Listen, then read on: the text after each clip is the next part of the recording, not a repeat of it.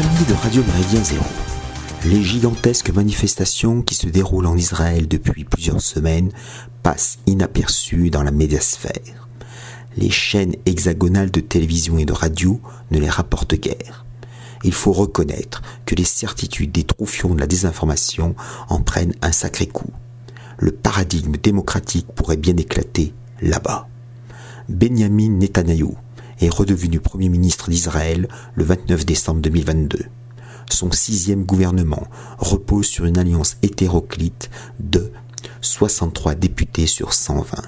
Si le Likoud reste avec 32 élus, le cœur de la coalition, les rapports de force ont d'abord évolué en faveur des habituels alliés de Bibi.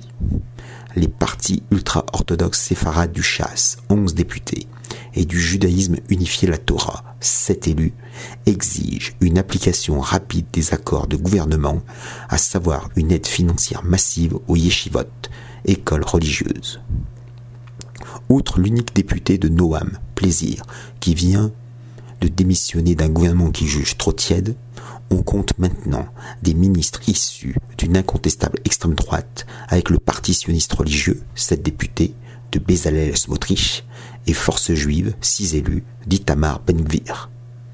Outre une intensification de la répression en Cisjordanie occupée, avec la destruction systématique des maisons des résistants palestiniens et des menaces répétées contre un Iran proche du seuil nucléaire, la nouvelle coalition parlementaire s'accorde sur la limitation du rôle de la Cour suprême d'Israël. La réforme présentée à la Knesset cherche à soumettre cette institution qui sert à la fois de Conseil constitutionnel, de Conseil d'État et de Cour de cassation à la souveraineté nationale incarnée par l'Assemblée monocamérale israélienne. Le projet de loi porté par le ministre de la Justice, Yariv Levin, propose que la Knesset puisse déroger aux décisions de la Cour suprême par un vote à la majorité absolue, 61 voix. La gauche et le centre-droit modéré n'acceptent pas cette révision audacieuse et le montrent en organisant des journées de protestation dont certaines virent en violentes émeutes. Le numéro 2 du gouvernement, Arié Derry, vice-premier ministre, ministre de la Santé et de l'Intérieur, chef du chasse, a dû démissionner de ses fonctions le 22 janvier dernier. La Cour suprême venait d'invalider sa nomination. Elle rappelle qu'un homme politique condamné pour fraude fiscale ne peut exercer de fonction ministérielle. En échange de son retrait de la vie politique, Arié Derry avait auparavant bénéficié d'un allègement de sa peine. Inculpé depuis 2019, Benjamin Netanyahu est actuellement en procès pour fraude, corruption et abus de confiance. Ses détracteurs voient dans cette réforme qui enflamme le pays un moyen de contourner un éventuel jugement qui lui retirerait sa fonction de Premier ministre. Itamar Ben-Gvir et Bezalel Smotrich profitent des circonstances pour avancer dans leur programme. Avec la colonisation de la Palestine, ils suggèrent de simplifier la législation sur la détention, le port d'armes et l'engagement en public. Ils proposent même la peine de mort pour les terroristes.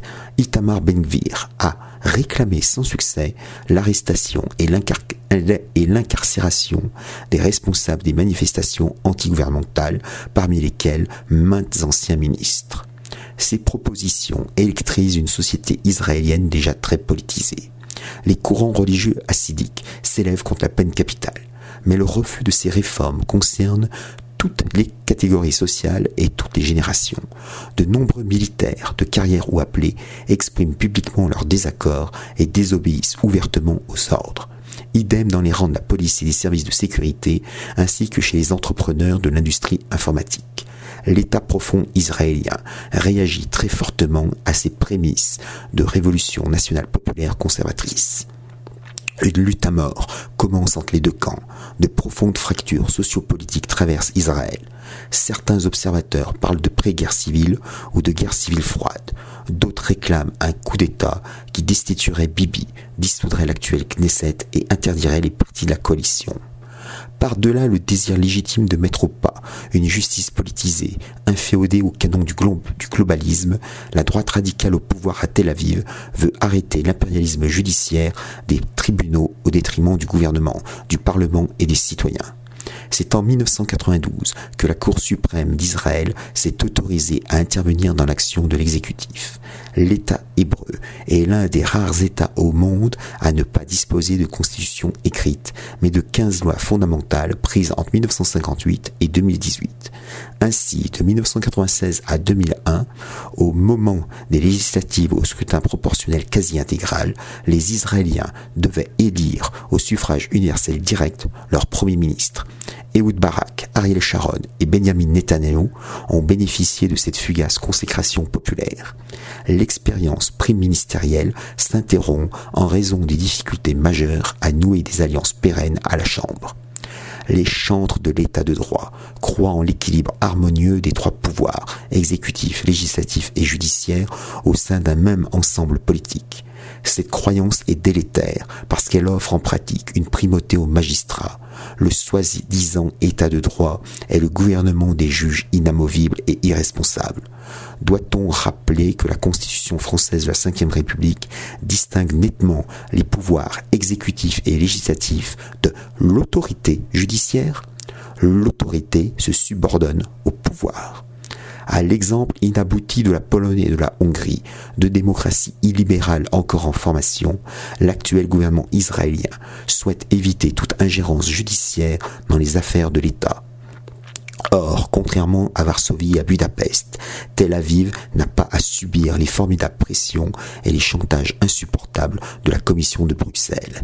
Ce combat nécessaire contre l'hypertrophie interventionniste des juges a enfin une conséquence sur un droit international qui tend à abaisser les puissances publiques au niveau des individus et des groupes économiques transnationaux à l'avantage de ces deux derniers les divers conflits depuis la fin de la guerre froide en ex-Yougoslavie, en Afrique et aujourd'hui en Ukraine incitent des juristes cosmopolites, le regard fixé sur les précédents du tribunal de Nuremberg et de la CPI, Cour pénale internationale, à envisager la création d'une juridiction internationale capable de juger les dirigeants politiques.